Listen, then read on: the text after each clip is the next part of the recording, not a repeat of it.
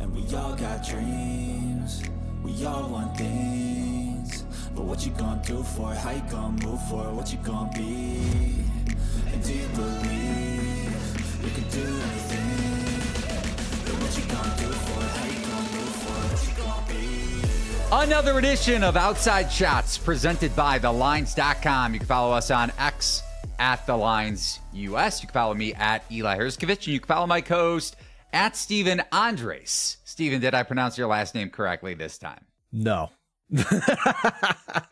It's okay, though. You are like the 100th person that's tried to give me some Latin flair in my life, and I appreciate it, but I'm just a boring old white guy. So Stephen Andress in the number one on Twitter. I always get it confused in my head. I thought you said it was the other way around. Story, my best friend from high school has like mispronounced my name forever, and I tried over and over. He just can't get it. So hopefully the bar is set low for you, so don't worry about it. Yeah, I would assume the odds of anyone pronouncing our last names correctly, both of them, would be like infinity to one. So we got a tough mix. What we do have on the show for sure is a breakdown of the biggest games on the college basketball slate this coming Saturday. If you watched College Hoops on Wednesday night, as we're recording this Thursday morning, Thursday afternoon, you got your typical dog that lost in overtime with Nebraska, closing as a 2.5-point underdog at Rutgers, winning by 5, leading by 5 with 3:24 left in regulation. They lose by 5 in overtime. So dogs go to die in overtime. That notion held true in the Big Ten, per usual. And then Rodney Terry calling out UCF players for the horns down thing at the end of Texas's loss to UCF, the Knights. The horror, clutch the pearls. How dare anybody do horns down? It's just, it's like the 11th commandment. Thou shalt not horns down, apparently, if you live in Austin. I like it. Yeah, pull it up. Mike Krzyzewski, pretty much. I tweeted that out last night, or X'd it out. That sounds kind of weird, but I think that's what Elon Musk wants to go with. Maybe Texas should be a little bit more concerned about their defense. Number 66 in adjusted defensive efficiency. You lose three key defenders from last year's team: Sir Jabari Rice, Timmy Allen, Christian Bishop. I was in on that team when Chris Beard was the coach. Apparently, he wants to act like the hierarchy when Texas can't win a pretty favorable Big 12 game. They were 8.5-point favorites, like I mentioned. So pretty bizarre, man. But looking forward to this weekend card in college basketball. Yeah, absolutely. It's loaded, you know. I went to Syracuse, still have a soft spot for the Big East. We're going to talk a lot about the Big East in this episode. Kind of the logistics around this show moving forward. We're going to use this show each week to talk a lot about the Saturday slate. However, it's tough to do a betting show in college basketball when the lines don't come out till late night before. And we want to give you guys enough time to be able to find this show on YouTube and our audio feed so that you can have actionable, helpful information. The nature of that means we're going to have to do this show before the lines come out. So this show gets edited on Friday. It's going to get posted then, give you guys a little extra shelf life. What we'll do is we'll share a lot of the information, projected spreads from KenPom and our fantastic partner at Haslametrics coming into these games, share Eli's thoughts, his power rankings, advanced metrics that we're looking at for these games to kind of give you an idea of where we might be looking, where we might be heading before the lines even come out. And then, as always, you can go to thelines.com free Discord channel, go to the homepage, top right-hand corner. You can find the button. Again, free to join. And in the basketball bets area, the staff basketball bets and the college basketball betting discussion, we have more than 4,000 members talking college hoops every day. And if I make a bet, I will put it in the Discord. And frankly, a lot of these games we're talking about here each and every week on the show, very likely I'm going to have at least one bet from one of these games. So that's where you can find those and follow up after you listen to the show. Yeah, and you can also, if you're going to be tailing or fading any bets from anyone, you can use BetMGM, promo code TheLines, one word, to get up to $1,500 back in bonus bets if your first bet loses. So keep in mind, you need to be a first-time user. Remember that bonus bets are not equivalent to real money. And before we get into these games, just quick nugget that I found yesterday on KenPom. Highest collective offensive efficiency through the first 73 days of a college basketball season in the KenPom database, which dates back to 1997. So We are seeing some excellent offensive play when it comes to free throw percentage, 2-point field goal rate, the highest 2-point field goal clip over this, 23, 24 year stretch, 26 maybe, if I was better at math, in KenPom history. So it's been a fun year, and a lot of those teams that rank in the top 25 of adjusted offensive efficiency, we're going to break down on the show today. Yeah, and I've been told that the only curse word I can't say on this show is the F word, so that's good to know. And I'm going to drop one here because I think, at least to me, Eli, one of the biggest reasons we've seen such a big increase in scoring in college basketball is fewer of these bullshit charge calls we've seen over the past few years. It's a lot harder to get a charge called now this season than it has been in any other season in our lifetime. The bar is very high to get a charge. Most of these are becoming block calls now. And I think that's led to more free throws, higher scoring, tougher to play kind of like help defense when if you're just going to try and stand in and take a charge. So I think that's a big difference. So far in conference play, I haven't seen more of the like tougher whistle, the kind of conference play. It's a grinded out situation. We kind of see that sometimes. Some of the rules that get emphasized in the non-conference kind of go by the wayside when we get to the conference play. Even coaches have said that to us. Coaches have said that nationally over the years. I don't think we're seeing that quite yet. So it makes me think that this might continue into conference tournaments, NCAA tournament, where the scoring is going to stay pretty high compared to most years. Yeah, I also think it correlates to the transfer portal in terms of now Power 6, Power 7, depending on what kind of conferences you want to loop in to that crop of teams. And again, conferences, I think you're seeing just highly efficient play at that end of the court because of the talent that are going to some of these high major programs, like a school in UConn that loses 3 of its core players from last year's national championship team. And then you add not only the incoming freshman, but Cam Spencer from Rutgers, who essentially replaced Jordan Hawkins as their best shooter and one of the most elite shooters in college basketball dating back to last season. And in an offense that's loaded this year, he's upped his efficiency, which is part of the course. But still, you're seeing that across college basketball, not just with UConn. Yeah, absolutely. So what do you say we get into this awesome Saturday slate here of games, Eli? And we're going to start with a noon tip-off on Saturday in the Big East at Madison Square Garden. Marquette going on the road to take on St. John's. The Golden Eagles number 17 in the AP poll right now. If you look at the Haslametrics ranks, they have Marquette at number 15, St. John's at number 40. St. John's had to play a game middle of the week without Rick Pitino coming back from COVID-19. If you look at offensive efficiency here, it's Marquette who's slightly better, around 116 per 100 possessions. St. John's at 114. Defensive efficiency, despite Rick Pitino and his kind of press style, he's known over the past few decades for having a solid defensive teams that continue to get better as March gets closer. It's Marquette that actually still has a slight edge in terms of defensive efficiency here. So if you look at kind of the projected spread that Haslametrics has, basically a pick'em here at MSG. Still considered home court for St. John's, even though we're not at Carneseca Arena here. Your initial thoughts on this matchup between these two solid Big East teams, and I think a St. John's team that is starting to maybe outperform expectations, minus the setback without Pitino on the bench a couple of nights ago. Yeah, and Seton Hall went on a 28-0 run in the first half in that game, wow, believe it or not, which blew it wide open. Jordan Dingle also missed the game for St. John's, speaking of transfers, and from the low major ranks to the high major ranks, coming forward from Penn, now with the Johnnies, missed that game with an illness. So we'll see if he goes. Not that that was why St. John's lost by close to 30 points. I think that definitely correlates more to Pitino's absence, but still, Dingle's ability to create off the dribble, whether it's a catch and shoot shot or attacking the basket, definitely missed for the Red Storm. But looking at Marquette, also missing some integral pieces, not necessarily coming back for this game either. Sean Jones, their backup point guard, to Tyler Kolek, also a little bit more of a 2 off the bench, torn ACL last week, I think, so out for the rest of the season. And Chase Ross, also a depth piece off the bench, 2-guard wing, out till the end of the month. And if you look at Marquette's shooting efficiency from behind the arc in conference play, 27.8%. And like I mentioned, without Ross, without Jones, guard depth could be an issue to the point that you brought up, or because of the point you brought up with St. John's pressing. Now, this isn't your typical Johnny's press or even your Pitino press, even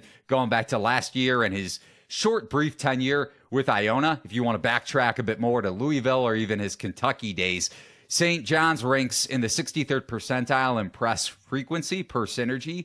So they're not in the 90th percentile, even 80th percentile, kind of like when Mike Anderson was at the helm for St. John's. Now, like you hit on, St. John's should outperform expectations the rest of the way, and they already have to begin Big East play, which wasn't the case in Anderson's tenure. But then you look at St. John's three-point defense, allowing opponents to shoot around 28%. Is Marquette gonna hold true to that 27% clip? Maybe, just because if they get worn down by the Johnny's defense throughout this game, maybe Kolek's efficiency continues to be an issue. Also, Cam Jones, you look at his three-point shooting in conference play. He got back on track against Villanova, but a combined 4 of 20 in those Butler and Seton Hall losses. So Jones is going to have to find his touch from deep for Marquette to be able to compete against St. John's. And I say that with all honesty, because you mentioned the Haslametrics point spread. I have St. John's closer to around a pick against Marquette when I take out my priors and just looking at the last month of conference play in the Big East. So you look at St. John's also 36th percentile in defensive efficiency in transition. So that could be an issue against a Marquette team that wants to get out on the break. But I really think this boils down to whether Marquette can find its three-point shooting against this St. John's defense that could be due for a bit of defensive regression. Yeah, that's kind of where my head was at on this one, Eli, is, you know, I saw potential positive regression here for Marquette's three-point shooting. I don't know when it's going to come, but I feel like it's going to have to come at this point. Jones and Kolek, their three-point field goal percentage is down from last season, from what we saw. I wonder if at some point that's going to get back to the averages we saw a season ago. And just overall, the way these two teams play offense really makes me want to side with Marquette in this matchup. I'm always hesitant to take, you know, a team to cover on the road here, especially if it's going to be around a pick 'em and we're not getting a lot of points. It's a tough ask, but this isn't a true college road environment here at MSG. So it's, you know, I think you get more casual fans in there. It's not a tight, loud arena like for a normal St. John's game. It's kind of like the equivalent of when Villanova plays at Wells Fargo Center, right? There's a lot of empty seats, even for big games. But if we look at the style of these two teams and the quality of shots that they take, you know, St. John's 328th in rim and three rate, Marquette 30th in the country in rim and three rate. Marquette understands the highest quality shots you can take, the highest efficiency shots you can take, and they've totally bought into that, it being top 30 in the country, and St. John's has it. They still take a ton of mid-range shots, low-efficiency shots. They're 26th in the nation in turnover percentage offensively, so they don't give the ball away very much at a top 30 rate. And on defense, they're top 10 in forcing turnovers in terms of turnover percentage. So, you know, I like that. A team that takes the ball away a lot and doesn't give the ball away a lot, that leads for extra opportunities. So if this line is going to be around a pick 'em, even though they're on the road, I still like Marquette here to basically just win the game against St. John's. Definitely fair points. The one thing I will say about Marquette, and I say it in the same vein as Creighton is struggling, similar sense, just you lose key pieces, you lose athletic pieces going back to last year for Marquette, not just what they've lost this season with those injuries that I mentioned, Jones and Ross, but Omax Prosper, what he meant to Marquette defensively, his ability to switch on any position. I think he allowed individual defense-wise around a 26, 27% field goal clip when it came to, again, just his matchup. So with Creighton and what they lost athletically, Marquette lost arguably its best defensive player when it came to its Swiss Army knife on that end of the floor. So just one thing to keep in mind when you look at Marquette, they may have been power rated a little bit too high entering the season and now drifting back into the range. Maybe you are right, Stephen, maybe this is a buy low, but I would still be a little bit concerned with those current injuries just because of the depth on this team as it stands. Just a quick note on Marquette. big picture, Eli, and their futures. You know, I noticed that right now you have them number 12 in your power rankings, slightly higher than the AP poll has them right now at number 17.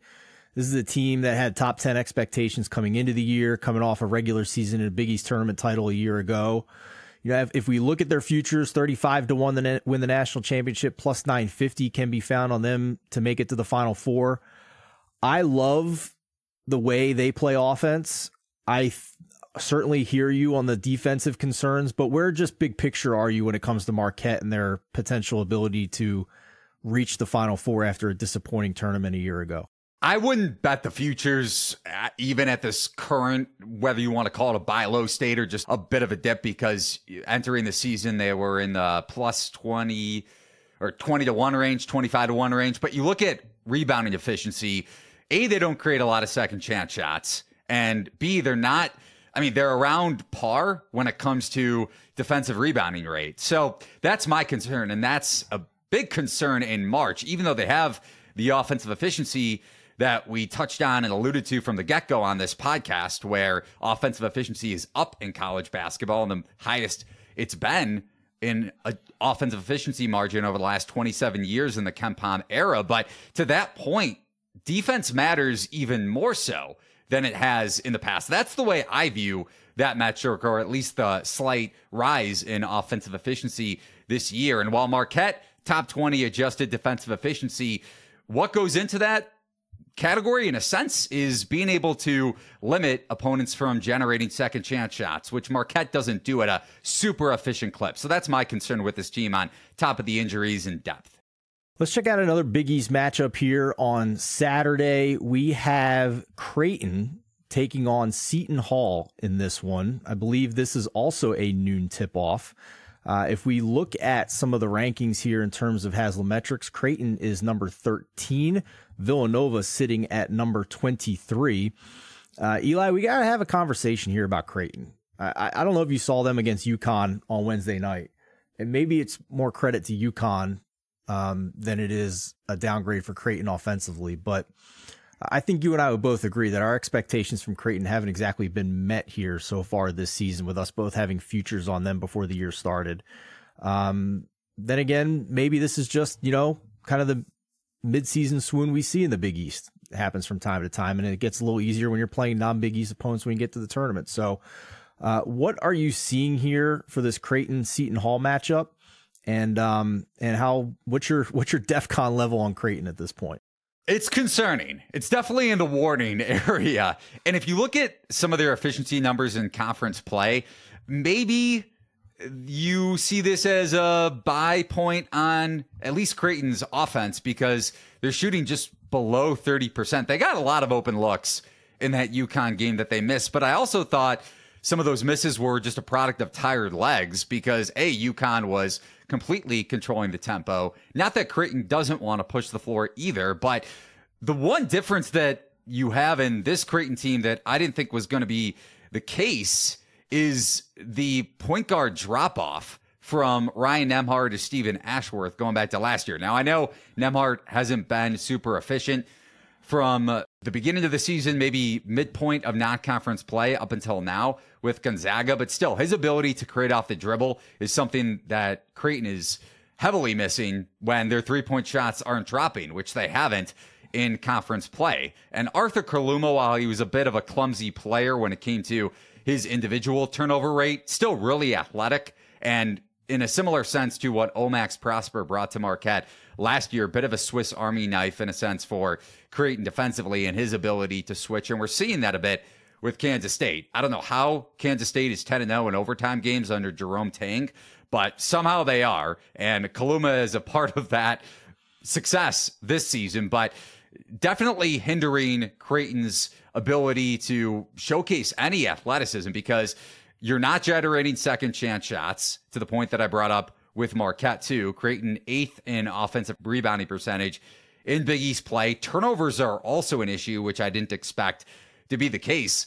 I thought Trey Alexander would be a lot more efficient when it came to attacking the rim and his mid-range game, which is his best attribute, ability to create off the dribble. I mentioned that Creighton doesn't have a point guard that can do that. I thought Ashworth was going to be playing more off ball and Alexander more on ball, which has been the case, but the efficiency level hasn't risen to the point that I expected and a lot of prognosticators expected when Creighton was expected to at least make another Final Four run or be in the conversation. Now, they'll be in the 4 or 5 seed range. I don't think last night's loss is any sort of a drop-off for Marquette's NCAA tournament seeding, just because UConn is likely going to be a number 1 seed. But all the concerns I had about Creighton entering that game, I'm still concerned with, and I would be concerned with going into the Seton Hall game, a very athletic team that has risen above the expectations that we saw entering the season. I want to ask you, though, about the way Seton Hall is racking up these wins, though. Currently 56 in the country in terms of, luck. If you look at KenPom, they're 4 of their last 5 wins by 4, 3, 4, and 6 points. When Seton Hall beat UConn, UConn shot only 4 of 21 from 3 in that game against Seton Hall. This is still a team, if you look at adjusted defensive efficiency, is only 77th. So all that to me makes me wonder if this is a buy low spot for Creighton, with how frustrated we've been with them and just how much Seton Hall seems to be outperforming expectations. It makes me wonder if we're going to get a cheap price here on Creighton. Haslametrics has this as about Creighton -2 if he was making the line, and I'm not sure that's the line we're going to see in this one after what we just saw from Creighton and how good Seton Hall has looked. Right. Seton Hall, to your point, 35th, allowing the 35th highest three-point scoring rate in college basketball. So they do give up a lot of threes, or at least a large chunk of points to the opponent from behind the arc. Now, I still think athleticism could be an issue for Creighton in this game, where if Seton Hall is maybe slowing down the tempo a bit, if you look at average possession length in Big East play, Seton Hall ranks bottom 2 in the conference. So Kadari Richmond also has taken a major step for Seton Hall when it comes to his individual efficiency. But this spot kind of reminds me of Marquette last season outperforming expectations in Big East play. And like you said, luck has been on Seton Hall's side when it comes to average margin of victory. Some coin flip wins for sure during their 5-game stretch after losing by double digits, 20 points at Xavier. But I don't know if this is necessarily the spot to back Creighton, just because I still think Creighton may be a tad overvalued. Yeah, fair enough. If we look at Creighton futures right now, it's certainly gotten more around the number we saw when the market opened, as opposed to when, people started betting into this like you and I did coming into the season. 40-1 right now to win the national title, plus 950 to reach the Final Four. Right now, you have them dropped in your power rankings to number 22.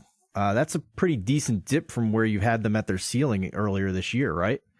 Yeah, I had Creighton as a top 5 power rated team, and that goes back to the point that I brought up with the unexpected drop off, at least in the sense that Ashworth, the 3-point shooting hasn't been consistent for him. So even though he can't create off the dribble himself, and Nemhard could, in a sense, you're not seeing what Ashworth's best attribute is to this Creighton team, which is being able to give you a high level of efficiency from behind the arc like he did during his tenure at Utah State. So unless that changes at Seton Hall, unless Creighton shoots lights out, which very well could happen, I think this is the right point in terms of where Creighton should be positioned in my power ratings. I don't think I'm going to be shifting them a lot, but at the same time, I don't think that means this is a buy point on Creighton for the long term. So Creighton gets mollywhopped by UConn on Wednesday night, number 1 team in the nation. If you look at the AP poll, they go on the road to take on Villanova on Saturday night, 8:00 Eastern time tip. This game off campus at the 76ers Arena, the Wells Fargo Center in South Philadelphia.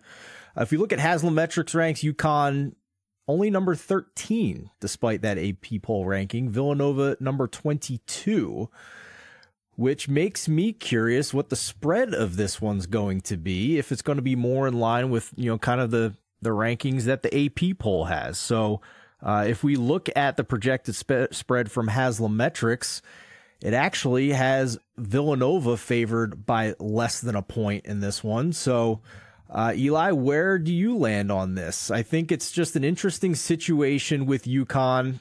They get their big back on Wednesday night. Looked absolutely phenomenal defensively in that game. I mean, it looked like Creighton couldn't buy a bucket for stretches of that second half. Really impressive by my eyes. So, you know, just your initial thoughts on this matchup between UConn and Villanova. Yeah, I think the thing that surprised and has impressed me the most about UConn is Castle's jump ever since he came back from his injury and non-conference play. Now, he's not providing the shooting that Andre Jackson didn't provide in his own right last year, and Hurley adjusted in the midst of Big East play, and that really propelled UConn to making that national championship run, cashed on those futures. Castle shooting about 20% from behind the arc. So if that improves, he's a five-star freshman, it could very well improve. It definitely tacks on to UConn ceiling. Also, Donovan Clingan back in the lineup, returned last night and made a huge impact for the Huskies off the bench. We'll see if he starts. But when Clingan is on the floor in this game, that's going to give Villanova an opportunity to really space out this UConn defense. And that's where UConn took advantage, or maybe got a little fortunate with their seeding in the NCAA tournament. Because just based off last night, I think you're going to have a lot of bettors and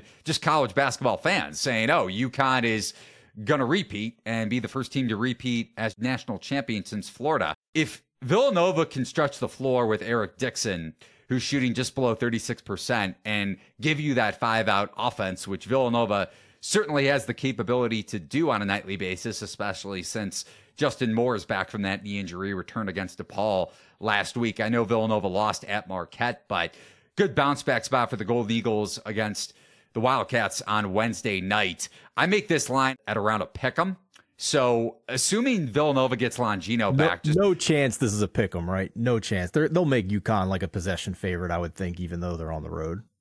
We'll maybe see. A point or two. I could see this closing with UConn either being a short favorite or around a pick'em. I'll say that. It may not open at a pick'em, but I would not be surprised if the line gets bet down to where Villanova closes pick -1, just because A, playing at home, even though, like you mentioned, this is at Wells Fargo, and B, Villanova has offensive advantage to the point that they had it against UConn going back to 2 years ago, before UConn made the leap last season, where they were able to space out Adama Sanogo with Eric Dixon at the 5. That's where Villanova has an edge, and teams typically have an edge, even though UConn has an elite big in Clingan.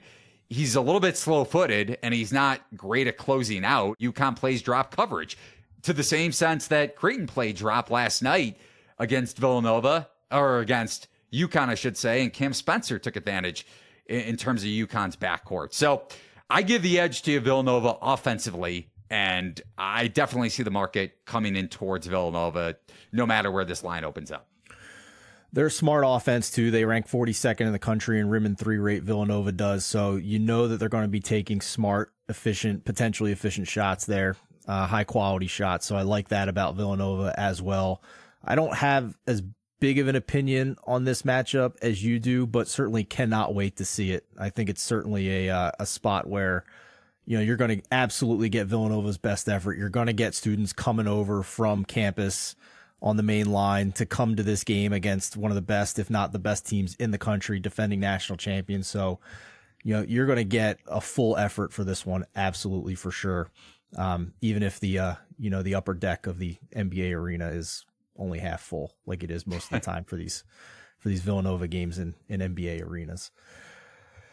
Let's head over to the SEC now, Eli. A 1 p.m. tip-off on Saturday between South Carolina and Arkansas at Bud Walton Arena.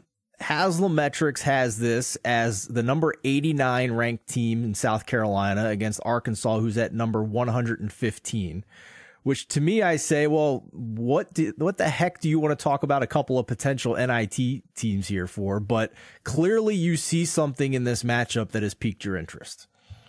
Yeah, I see this potentially as another buy low opportunity with Arkansas. They closed around 2.5 three-point dogs against A&M on Tuesday night and almost blew that late lead to the Aggies. I don't know why. On the flip side, Buzz Williams called timeout and then didn't pressure the ball against Tremont Mark let him waltz up the court, really, with 7 seconds. I imagine that's not what the conversation was in the timeout huddle.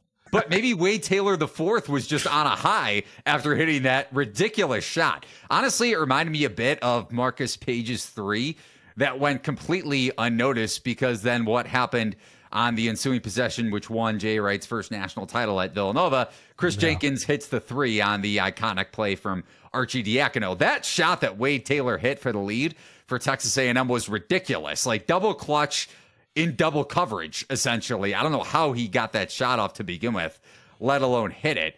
Just goes to show you how good of a player he is, and kind of speaks to Texas A&M's ceiling if they can reach it, if this team does indeed make the NCAA tournament. But both teams in this game, South Carolina and Arkansas, shooting under 28% from three. So kind of sticking with the theme of buy low opportunities. Now, South Carolina isn't trying to necessarily shoot the ball a ton from beyond the arc. Arkansas is, maybe not by design. They just have a bunch of chuckers, whether it's Khalif Battle coming over from Temple or Al Ellis from Louisville. You have a lot of three-point shooters, or at least three-point reliant players when it comes to the shots they want to take. Now, you look at South Carolina, fairly efficient transition defense, which comes into play against an Arkansas team that certainly wants to push the pace. Now, I say that with a little bit of jest, just because South Carolina, when they played upper echelon teams like Alabama last week, they struggled. And you look at their transition defense in particular, lost in blowout fashion to the Crimson Tide, allowed 1.23 points per possession in transition. That's exactly what the Hogs want to do against Michie Johnson and this Gamecocks team that wants to play at a much slower pace. Number 336 in KenPom in regards to their average possession length. So it's going to come down to tempo. Would I expect Arkansas's three-point efficiency to continue to rise like it did against A&M, especially at home at Bud Walton Arena? Yes, but if the Gamecocks slow down the tempo and they're efficient-ish in the half court, keep this more in the lower scoring range, then it could be another loss for Arkansas in kind of crazy fashion, just considering that would be their second loss so far at home, which typically doesn't happen at Bud Walton Arena. But slight edge for me on the Hogs, Stephen. KenPom makes it Arkansas -2. Haslametrics makes it Arkansas -1. The question I have for you is, how concerned are you about South Carolina's ability to create extra possessions here? They are top 40 in the country in offensive rebounding percentage, an area where Arkansas's defense is outside the top 150. Also, South Carolina really doesn't turn the ball over that much. They're around 100th in the nation there. Meanwhile, Arkansas's defense is outside the top 300 in forcing turnovers. That, to me, makes me a little bit nervous in terms of South Carolina being able to potentially generate extra possessions here, or at least, not have as many turnovers against an Arkansas defense that isn't great at turning over their opponents. Maybe the one counterpoint that I will say is, well, A, it's a home game, and we've seen home teams dominate in Power 6, Power 7 conferences. Not that that should dictate your bet in this game, but just something to keep in mind, especially when it's this arena. I know Auburn waltzed into, speaking of waltzing, at Bud Walton Arena a couple weeks ago and dominated. And maybe we could talk about the Tigers a bit later, because there's a key injury with this Auburn team heading into a massive stretch next week. But on top of that, Arkansas, when you look at strength of schedule, ranks in the 30 range, and South Carolina in the 200 range. So my counterpoint to you in that regard is, efficiency wise for South Carolina on the glass, is that going to come to fruition against a much more talented Arkansas team? I say no on the surface, but maybe South Carolina will continue to outperform expectations. Yeah, it's a fair point with Arkansas, because they were not shy in the non-conference games against Stanford, Memphis, North Carolina, Duke, all in a row. Had basically a much easier contest against Furman before another contest against Oklahoma in the non-conference. They went out and challenged themselves in the non-conference. So that might be playing into some of the numbers we are seeing here with Arkansas. So to your point, potentially a buy low spot here for the Razorbacks as well. Staying in the SEC, in my opinion, the game of the weekend in that conference. Alabama on the road in Knoxville against number 6 Tennessee. If we look at the Haslametrics rankings, even though there isn't a number next to Alabama on the score bug, Haslametrics has this as Alabama number 7 in the country, Tennessee number 8 in the country, 2 p.m. tip-off at Thompson Bowling Arena. Eli, this is an interesting one because, you know, Alabama is one of the, I would say Alabama and Auburn are the two darlings of kind of the metrics community here. Even though Alabama is not ranked in the AP poll currently, they are the number 1 team by adjusted offensive efficiency by KenPom.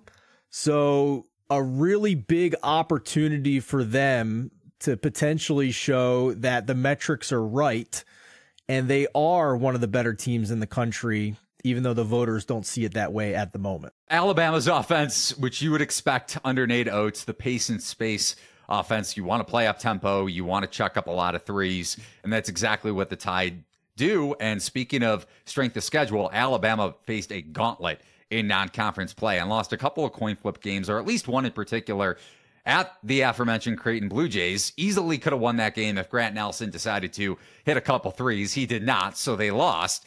And they took advantage of Ryan Kalkbrenner's injury for sure in the first half. He came back to begin the second half. But I believe the Tide covered in that game, and I think the market is starting to trend in Alabama's direction because, as you mentioned, this line should be around a possession. Now, for Tennessee, Dalton Knecht is finally healthy, which is huge for them. Mid-major transfer, speaking of those from the get-go on this show, one of the better scorers in college basketball when he is healthy. The first Tennessee Volunteer with back-to-back 35-plus point games since Allen Houston, former New York Knick, and also former Tennessee Volunteer going back to the late 80s, early 90s. And he suffered that ankle injury in a loss at North Carolina in comeback fashion, mind you. Tennessee almost came back and beat the Tar Heels, another team that is in the top 5 in college basketball, at least in the AP top 25. But that ankle seems to be healed up. So big for Tennessee at home in this game to have their best player shooting the ball at an efficient clip again. But on the flip side, going back to Alabama, they've won 6 straight. Tennessee has won 9 of their last 10 games. So I think the market is going to be pretty spot on with the point spread, just because market efficiency wise, Alabama and Tennessee are both red hot. Now, if you look at Alabama in conference play, or at least on the 6-game winning streak, all those wins, Alabama was able to control the tempo, and they have shot lights out in SEC play right around 42%. 1.26 points per possession is Alabama's offensive efficiency on spot-up shots this season, and this probably doesn't come as a surprise to you, Stephen. That ranks in the 100th percentile in college basketball per Synergy. And the one lineup that could give Tennessee a lot of issues is Sears, Wrightsell, Estrada, Griffin, and Nelson, because that's your pace and space 5-out offense, especially when a do is at the 5 for Tennessee. Now, both teams rank below league average when it comes to the SEC in turnover percentage. So whoever creates more turnovers and therefore is able to control the tempo in their favor at an up-tempo pace will arguably win the game. But I also think it's going to boil down to whether Alabama can make Tennessee pay and drop coverage with that 5-out lineup. And I would expect Oates to go to that 5-man rotation a lot with Wrightsell off the bench at the 2 and Nelson at the 5, just trying to get a little bit of a matchup advantage offensively. So to Tennessee's credit, this is a much improved offense from what we've seen in previous years. If you go back and look, Tennessee finished outside the top 60 in adjusted offensive efficiency a year ago. Right now, they're sitting at 21st. So it seems clear that that program realized, you know, they're not going to make any noise in the tournament if they don't improve their offense. And they've done that. And the defense is still there. This is still one of the better defenses in the country, number 2 by adjusted defensive efficiency. Now, although the offense is greatly improved from a year ago, I still take issue with the way they're running their offense. And especially when they're playing a matchup like this against an elite offense in Alabama. It's not just that they're making all their shots, Eli. It's that they're being smart about the kind of shots that they're taking. Alabama ranks 12th in the nation in rim and three rate. Tennessee is 210th. So I don't like that with Tennessee, especially if Alabama's going to run hot here. You know, Maybe they drop off a little bit, but I see what you're seeing. If you look at conference play, Tennessee is 12th in the SEC in three-point defense. That's not a good combination when you're facing Alabama here, even if they regress a little bit in this matchup. So I guess my follow-up question to you is this still a paper tiger with Tennessee? Is this the spot where Alabama gets their signature win? Two good questions. I think Tennessee is a national title contender. Not I think. I do believe so, especially with Connect healthy. That's the key. Like I brought up with Arkansas, South Carolina, not that I'm auto-favoring the home team in this spot. Yeah, it's a tough place to play for sure. Right. And I think Alabama could have a bit of a drop-off from three. But if they do take advantage of a do in drop coverage, that's the key for me, because that's the one way, even though Alabama would be at a little bit of a deficiency when it comes to their rebounding with Nelson at the 5 against a much bigger Tennessee team, whether Adu is starting at center, or he will be starting at center, but whether he's on the court at the 5 or not. So gonna boil down to your typical Alabama game script in a positive or negative sense, whether the threes are dropping with that 5-out lineup or whether they're not. And on paper, threes should be good to go, but we've seen it happen plenty where a team gets negative variance in a road spot. And I'm not saying Tennessee's going to blow them out, but maybe you look Tennessee live if Alabama's either threes are falling early and you expect regression may not happen, or they're not falling from the get-go and you expect that to continue. Sure, and we'd be remiss without saying that Alabama still appears to be a bit of a liability on defense in this game, sitting 65th in the country in adjusted defensive efficiency. In terms of projected spreads, KenPom makes Tennessee a -4, Haslam just slightly under -4 here for Tennessee at home in Knoxville. Eli, let's take a moment here because, you know, Alabama is one of those teams that is unranked in the AP poll. However, sits pretty high up in your personal power rankings here. And there's a handful of teams that kind of fit that criteria. You know, I found 5 teams that are not ranked in the AP poll right now that cracked your top 25.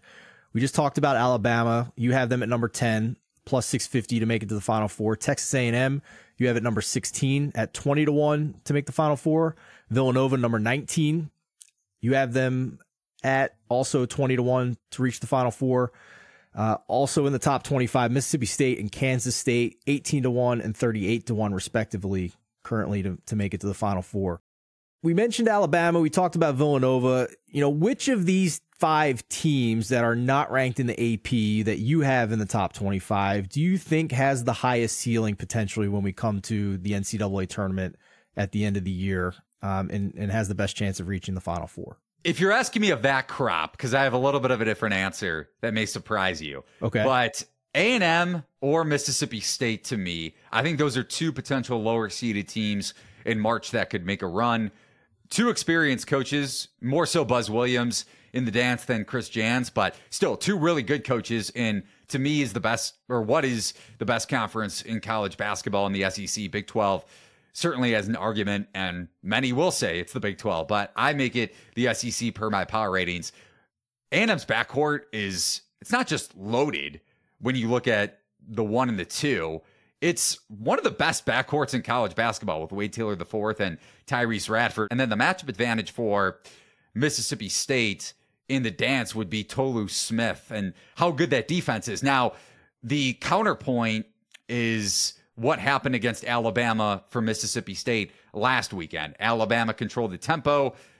Mississippi State jumped out to a hot start, was never really able to recover once the tide got hot from deep. And Mississippi State, generally speaking, wants to slow the game down. So when the opposition is able to speed you up and you have to play to that tempo, even though Mississippi State averaged over a point per possession, which is above average for sure, Mississippi State, generally speaking, wants to slow things down, rely on its defense, get the ball to Tolu Smith on the block. But the point that I wanted to bring up is the future that I love, that I bet going back to late November, Auburn 80-1. Now sitting around 20-1, to win the national title. So therefore, much lower odds to make the Final Four than some of those teams that you mentioned, not when it comes to implied probability, but just a better chance to make it to the final weekend in the big dance.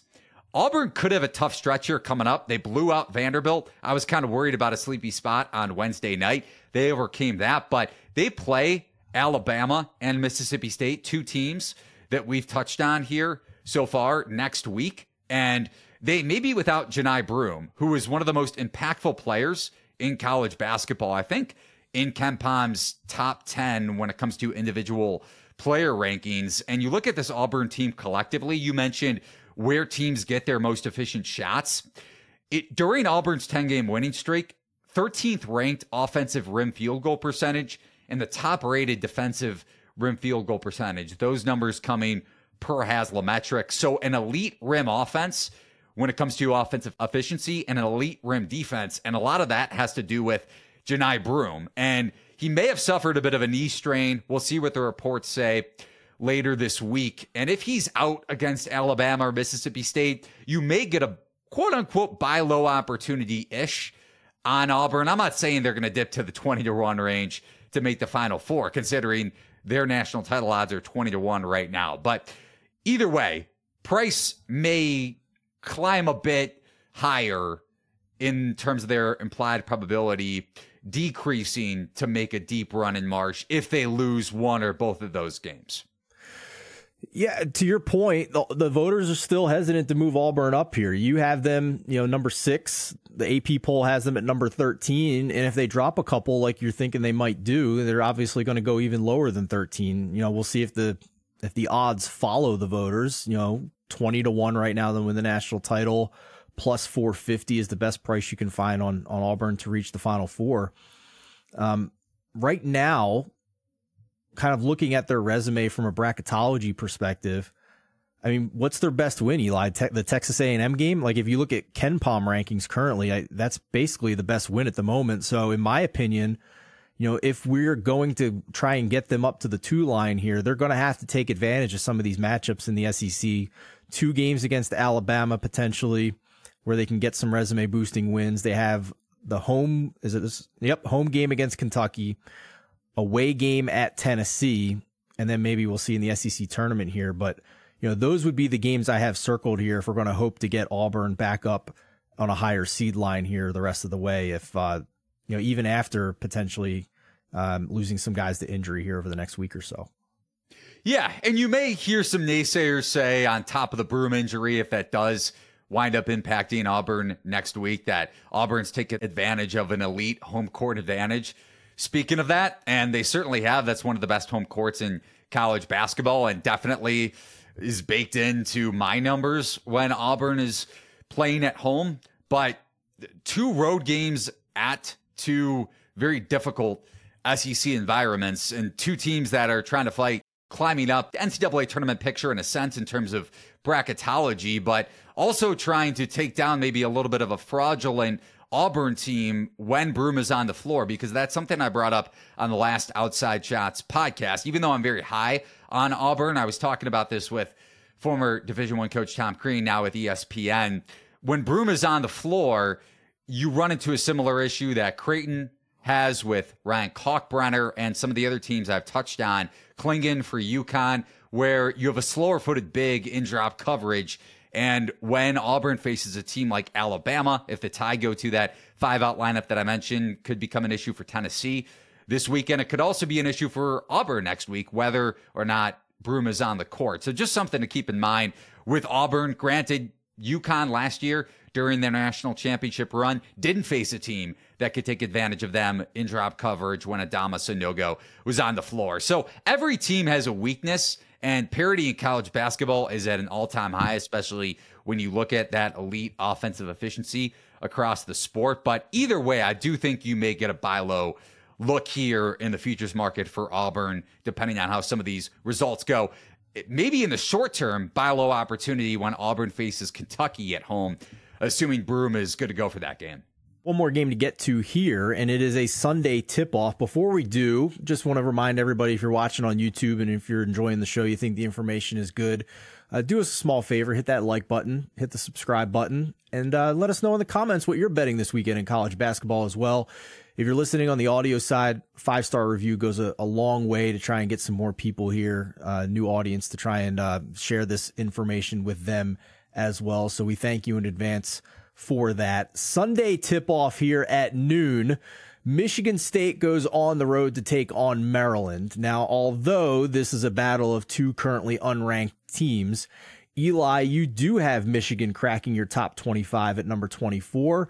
Our friends over at Haslametrics has Michigan State still at number 10, taking on a Maryland team that Haslametrics has ranked only at number 82. Clearly, you and I would agree that the Terps have been a disappointment for us this year after having high hopes coming into the season.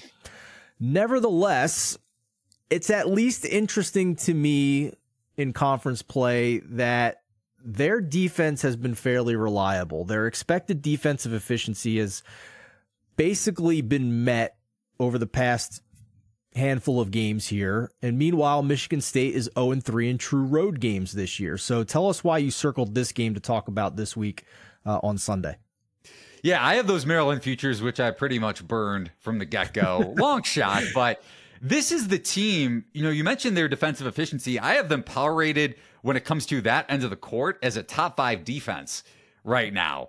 What stinks is if they didn't lose to Davidson and UAB in non-conference play and maybe are a little more competitive against Villanova, we may be talking, and I may be saying that Maryland is a decent long shot, kind of juxtaposed or in the same vein as Mississippi State and Texas A&M to make the Final Four. I don't know if they're going to make the tournament. Probably not. So that's the one downside with that take. But Maryland, maybe with a late season run, they needed to win against Northwestern. Terps, if they had won that game and then they beat Michigan State on Sunday, may have climbed back on the bubble. But either way, this is the team that Kevin Willard thought he was going to get. This is the team I thought Maryland was going to be. Granted, not as poor offensively.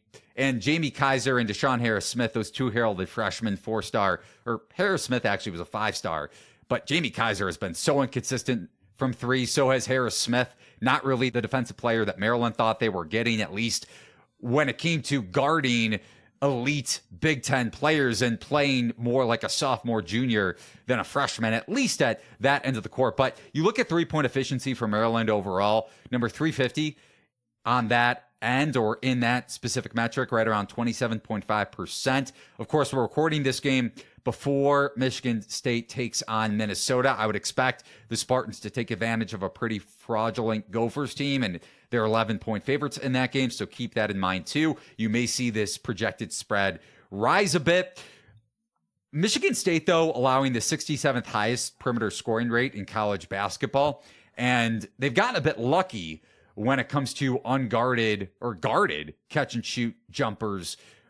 Efficiency-wise, their opponents, 27.8% in that category. Now, when you typically hear guarded shots, well, you would say, of course, opponents are going to miss, but you would still expect water to meet its level a bit in that percent where Maryland, now I know on the flip side, has not been very reliable beyond the arc, but Jordan Geronimo, believe it or not, entered that Northwestern game 11% when it came to his three-point efficiency. Made 2 threes. Doesn't sound like a lot, but that's the kind of player Maryland thought that they were getting in the transfer portal from Indiana. A bit of an underrated and undervalued floor spacer when it came to his role at Indiana. Jameer Young has been ultra efficient and then some in conference play, 23 second-half points in that loss at Northwestern.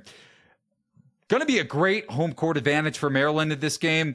If they want any shot of making the tournament, they need to win it. I have a hunch Maryland takes out Michigan State on Sunday. Also, you brought up that point that Michigan State has struggled mightily on the road. Could be an issue for them in a hostile environment, assuming Maryland gets the crowd that I expect.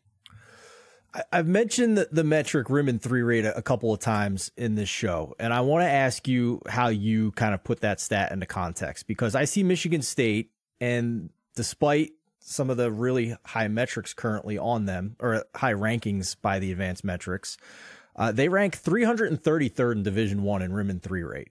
So to me, I see that, and it makes me think the ceiling for them offensively is capped in any given game. And it makes it a team that is more likely to get upset in any given game.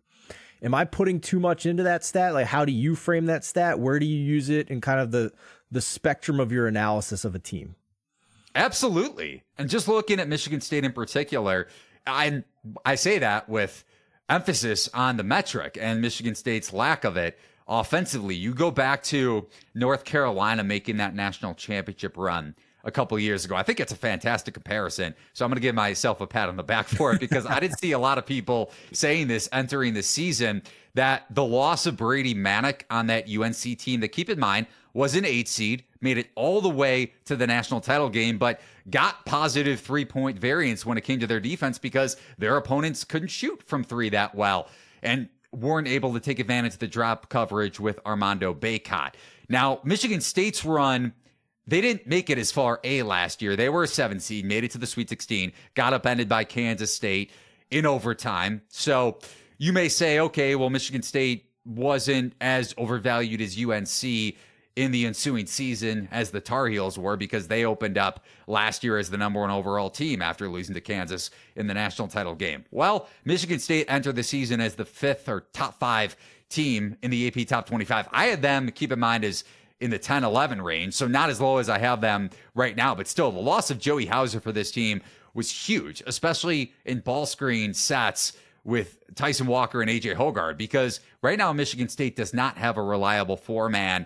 Malik Hall has been inconsistent and then some this year in the scoring department, but what Hauser meant to them as an efficient 3-point threat, especially in their ball screen sets, they lack, and a lot more, because like you said, they are not super reliant when it comes to the most efficient shots on the court, which is near the rim and from behind the arc. So Michigan State's offensive ceiling is definitely capped, even though a lot of prognosticators you've seen throughout the season, okay, this is a buy low opportunity on Michigan State in any given game, maybe in the context of the short term, but I'm with you. I don't think so in the long term. Yeah, gosh, if Maryland can just squeak into the tournament, isn't this a team that we potentially have to look at the draw as a maybe double-digit seed, making a run to the second weekend? You know, that to me is kind of how I view this team. You know, I'm with you. The hopes and dreams we had coming into the season with the futures we bet are probably out the window. But you know, there still might be a buy low opportunity here if they can improve their resume enough just to get into the field. Or you make a conference tournament run. We've seen it done before. Georgetown a couple of years ago. Especially in the Big Ten. Right. We almost saw it with Penn State last year. I don't think they played on the Wednesday or anything crazy like that, the opening round of the conference tournament. But still, a bit of a surprise to your novice bettors, even though they played booty ball and did it at a very high level with Jalen Pickett and spaced the floor around him. That was such a fun team to watch. But I digress. Maryland could be a team that you look for, and I look for, when it comes to Big Ten tournament futures. If you dig into Maryland's team profile over at Haslametrics, this is now, you know, again, we are recording on Thursday, so Maryland does not have a game between now and the Michigan State game, so that's good. So this is now 6 of their last 7 games, they have outperformed their expected defensive efficiency. And the only game in that stretch where they have not was when they faced Purdue, one of the best teams in the country. So you can rely game to game on Maryland's defense. It's just a matter if they do enough offensively where it's, you know, going to matter. So I'm with you. I think Michigan's on upset alert in this. And one last quick point about Maryland, Dante Scott has really found his range. Didn't have it in the Purdue game. He seems much more confident. Now, I'm not saying that's going to take Maryland to another level and you'll see them rise in the range of Auburn when it comes to their national title features. But having him confident offensively not only adds to Maryland's low 3-point efficiency, and it's risen, even though they rank number 350 in across Division I in that category, but also gives you a versatile player when it comes to his ability to exploit smaller fours with his back to the basket game. All right, so just to summarize, for me, I'm keeping my eye on the kind of number we're getting for Marquette on Saturday. I'm also keeping an eye on Maryland on Sunday. Eli, it sounds like you're keeping an eye on the Arkansas spread along with Maryland. Any others there that I'm missing? Keep in mind, though, that Auburn point that I brought up earlier, just in the futures market. If they lose at Mississippi State, Alabama, now, if somehow the prognosis changes for Jonai Broom's knee, and I don't even want to say it, but let's say there's an issue with that in the long term, maybe my thought process changes, but there could be a bit of a buy low dip in Auburn's futures price where it may be worth looking into over the next week or so. All right. And if I bet those, then you can find them in the free Lines.com Discord. Again, top right-hand corner of the Lines.com homepage. You can join, check out the college basketball betting discussion. Really a vibrant group there that talks hoops every single day. I've learned a lot just watching and listening to their conversations, people sharing betting ideas, angles, letting people know, you know, why does the spread look weird to me? I don't get it. Somebody chimes in, well, they just came out, there's an injury on this team. So very useful for college basketball bettors, not only now, but for the rest of the season as well. For Eli Hershkovich, I'm Stephen Andress. Thanks for watching. Thanks for listening. Best of luck with your college basketball bets this weekend.